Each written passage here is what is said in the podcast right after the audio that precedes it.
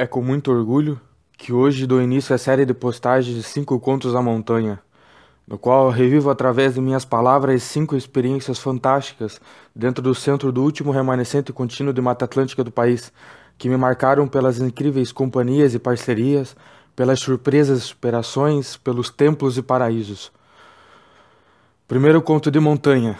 A primeira vez ninguém esquece. Esse é um breve relato de uma de minhas imersões e expedições intensas que vivi há quase oito anos atrás com meus saudosos amigos Eli, Bob, Mateuzinho e Jack, além dos queridos Samuel, Osíris e Arildo, que tornaram a logística possível e nos apresentaram o caminho. Especial por alguns motivos, mas principalmente porque foi a partir dali que entendi algumas coisas. Meus caros irmãos de montanha, não se esqueçam que essa é a minha visão dos fatos, talvez coberta por uma névoa de saudade e romantismo, mas está valendo. Bom, é... lembro que naquele dia acordei nervoso. Assim como alguns dias anteriores, estava numa fase muito estressada e intensa. Desentendimentos recentes com pessoas que amava, trabalho exaustivo psicológico e fisicamente, preocupações financeiras, enfim. Fui para o trabalho e enquanto trabalhava recebi um torpedo SMS do meu amigo Eli me convidando para uma aventura, diferente de tudo que havia vivido até ali parecido em partes, mas distinto na maioria. Eu já havia ouvido alguns contos, lendas e histórias de aventuras como aquelas, mas ainda não tinha tido a oportunidade de vivenciá-las. Eli estava me convidando para conquistar uma tal de Serra da Prata. Me disse que devia levar alguns equipamentos básicos de camping e me passou a hora e ponto de encontro. Ele não se incomodou em gastar muitas palavras, sabia que eu aceitaria. Fui para casa extremamente ansioso e excitado com a aventura que estava por vir, mas com muita pressa, porque teria apenas duas horas para ajeitar as coisas e encontrar o pessoal. Enchi uma mochila do dia a dia com pães, roupas, lanterna fraquíssima, uma Coca-Cola, what the fuck, algumas ferramentas velhas ou inúteis, ou ambas. Vesti roupas resistentes e velhas e parti na minha bros preta, me sentindo o próprio Zorro em cima do tornado indo para a guerra. Mesmo tendo uma noção do que levar, levei muita coisa e nada ao mesmo tempo. Hoje tenho a ideia do peso extra que carreguei e aprendi com isso levando equipamentos desnecessários, deixando de levar alguns essenciais, essas coisas que o vulgo cabaço faz. Deixei a moto no ponto de encontro, embarcamos em carros e rumamos até uma fazenda tipicamente fazenda, cercada de vegetação densa e de encosta, silêncio, ar puro. Ali permanecemos até a chegada do Rubinho Barrichello da turma, que atrasou a subida por mais uma hora. O relógio marcava 11 horas, o céu estava estrelado, porém já estávamos numa bacia entre essa aparição da parte oeste final do maciço da Serra da Prata, ou seja, um valezão cercado de mata, o que deixou a noite mais escura e o breu ainda mais breu. Fizemos os últimos ajustes nos sapatos, montamos as mochilas, sacamos as lanternas e começamos a caminhada. Desse trecho até o início de ataque ao cume da serra, caminhamos cerca de uma hora vencendo um desnível considerável numa estrada rural típica de encosta, muitas rochas, com largura suficiente para um carro, subida constantes e pontos que atravessam rios. Vencendo esses primeiros obstáculos, Eli já começou a sentir que a jornada não seria fácil. Era sua segunda vez, já conhecia o caminho, porém o conhecia com alguns quilos a menos e que estavam prejudicando nesse início. Ao chegarmos na última fazenda, e de onde a trilha começa de fato, paramos por alguns minutos para tomar água e recuperar o fôlego. Eu nunca me esquecerei daquele céu estrelado, daquela resenha com meus queridos amigos e agora irmãos de montanha, e do sentimento que fez meu coração bater mais forte pela primeira vez daquele jeito. Já havíamos constatado que as lanternas não seriam suficientes. Além da minha, que tinha potência de iluminar nada além de um minúsculo círculo branco que mal parecia uma luz, alguém que não consigo recordar não levou nenhuma, o que dificultou ainda mais a expedição. A nossa sorte, o azar, é que, a partir desse trecho, adentramos na floresta densa característica de Mata Atlântica de submontana, ou seja, as copas das árvores, que alcançam uns 40 metros e literalmente lutam por qualquer espaço ao sol, servem também de telhado para os raios refletidos na lua à noite. Nada entra, breu total. Agora percebo que o ataque realmente começou. De repente começo a sentir um odor forte e característico, recomeço a suar, me mantenho concentrado na minha luzinha amarela que naquela altura de floresta iluminava o suficiente para eu enxergar o local do meu próximo passo. Naquele momento, o cheiro de matéria orgânica em transformação e as vozes barulhentas da noite na floresta davam contornos de suspense à minha aventura tão sonhada. Enfileirados, Um a um vamos passando pelos obstáculos naturais que essa floresta densa cria, mas mantendo um ritmo bom. Passamos pelo primeiro riozinho, que com sua água gelada e natural nos deu um primeiro alívio. Não demoramos muito e retornamos à caminhada. Os mais experientes estavam subindo com o objetivo de superar seus últimos tempos de subida, por isso todas as pausas para respirar eram militarmente cronometradas. 90 segundos era o maior break. Mais algum tempo nesse ritmo e alcançamos uma pequena clareira que nos apresentou certa segurança e onde Elilo encontrou o local para descansar. Sua alma estava literalmente saindo de seu corpo. O esforço físico até aqui não era compatível com a capacidade de seu coração em bombear sangue oxigenado para todas as suas células, e se deu conta que não aguentaria o tranco. Dessa vez sua aventura acabaria ali. Ou começaria, haja visto que passar a noite na floresta sozinho exige certa dose de coragem e loucura. Enquanto eu, Jack, Bob e Mateuzinho preparávamos uma fogueira para protegê-lo do frio e eventuais visitantes indesejados, hoje tenho consciência do quão errado estávamos naquele momento em fazer o fogo, mas não podíamos deixar nosso parceiro no meio da floresta sem nenhum amparo. O resto do grupo partiu. Ele deitou em uma coberta e lona em forma de panqueca, o fogo se manteve constante, deixamos lenha ao alcance de suas mãos, além da minha lanterna fraquíssima, e voltamos à trilha. Agora estávamos em quatro, com três lanternas, sendo eu o último da fila e o único sem. Lembro que foi difícil até conseguir sincronizar o que eu estava vendo, vi apenas o que Bob na minha frente estava vendo, com o tempo de meus passos. Foram muitos tropeços, alguns escorregões e muito esforço para vencer o trecho mais denso de todo o caminho. Difícil também no psicológico, Pensar que estavam na floresta de madrugada, sem lanterna, que era o último da fila, fazendo um movimento constante e pesado, com sono, respiração ofegante.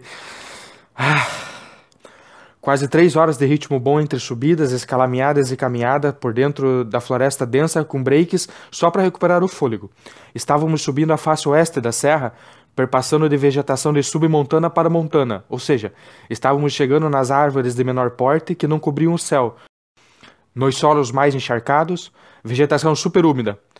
Quando saímos da floresta, deu uma sensação maravilhosa de alívio ao poder prestigiar um céu estreladaço e limpo, que anunciava que o dia seguinte seria perfeito para estar onde estávamos, numa montanha.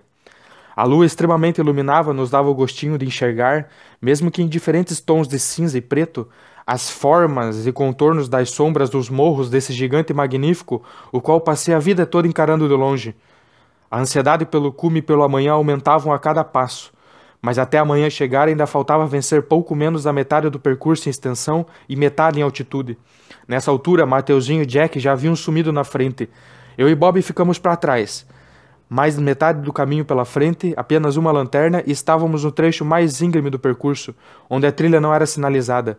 A intuição e a adrenalina foram nossa referência. Fomos avançando pelos espaços entre as plantas que nessa altura batiam no peito.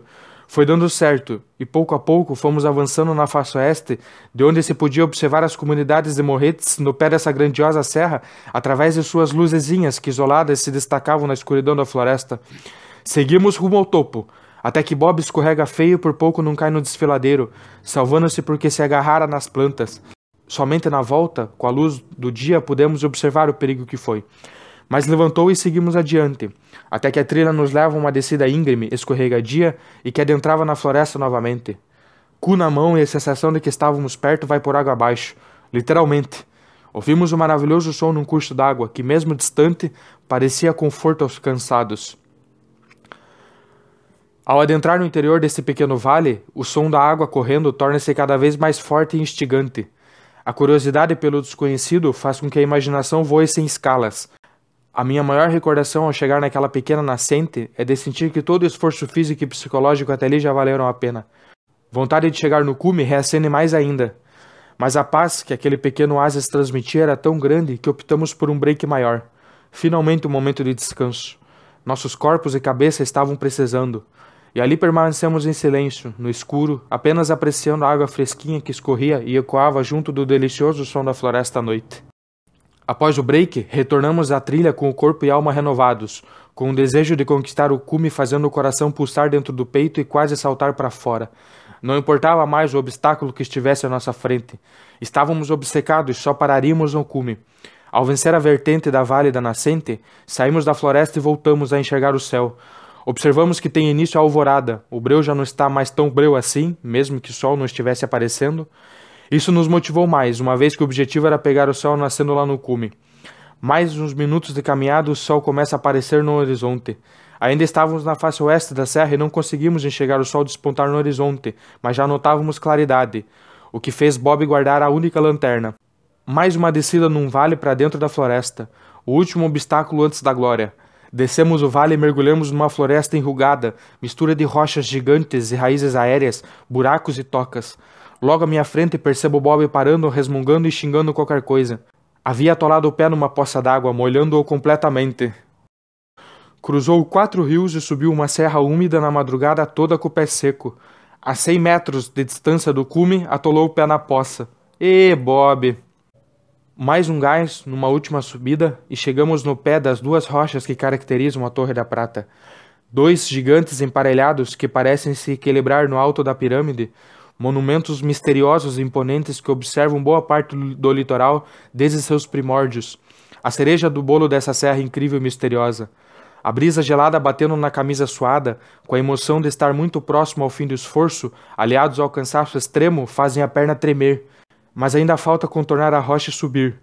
Uma última corda e um último degrau para trás, e finalmente pisamos nos 1497 metros de altitude do topo da Serra da Prata. Abraço e cumprimento meu parceiro de conquista Bob. Recebo o cumprimento dos outros que já haviam chegado.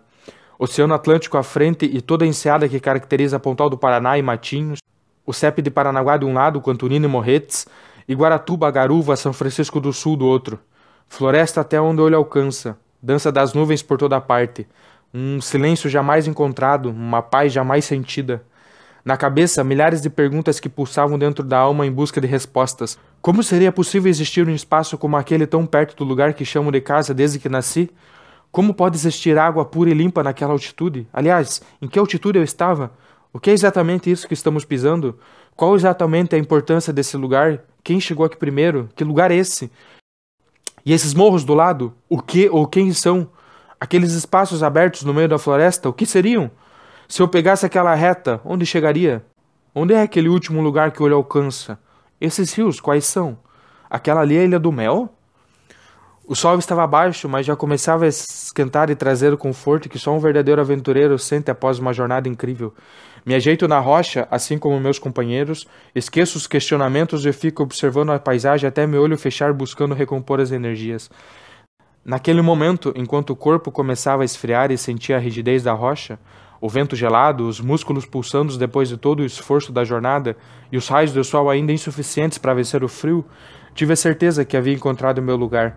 Nessa loucura de desconforto da cama, das diversas dores do corpo, da exaustão psicológica, da adrenalina constante, do medo involuntário, das mil e uma perguntas, encontrei um jeito de conectar-me pela primeira vez de corpo e alma com a maior de todas as forças, uma força capaz de literalmente criar a vida.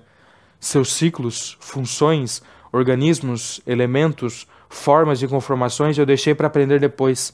Naquele momento já havia aprendido a melhor de todas as conexões. Reconecte-se você também.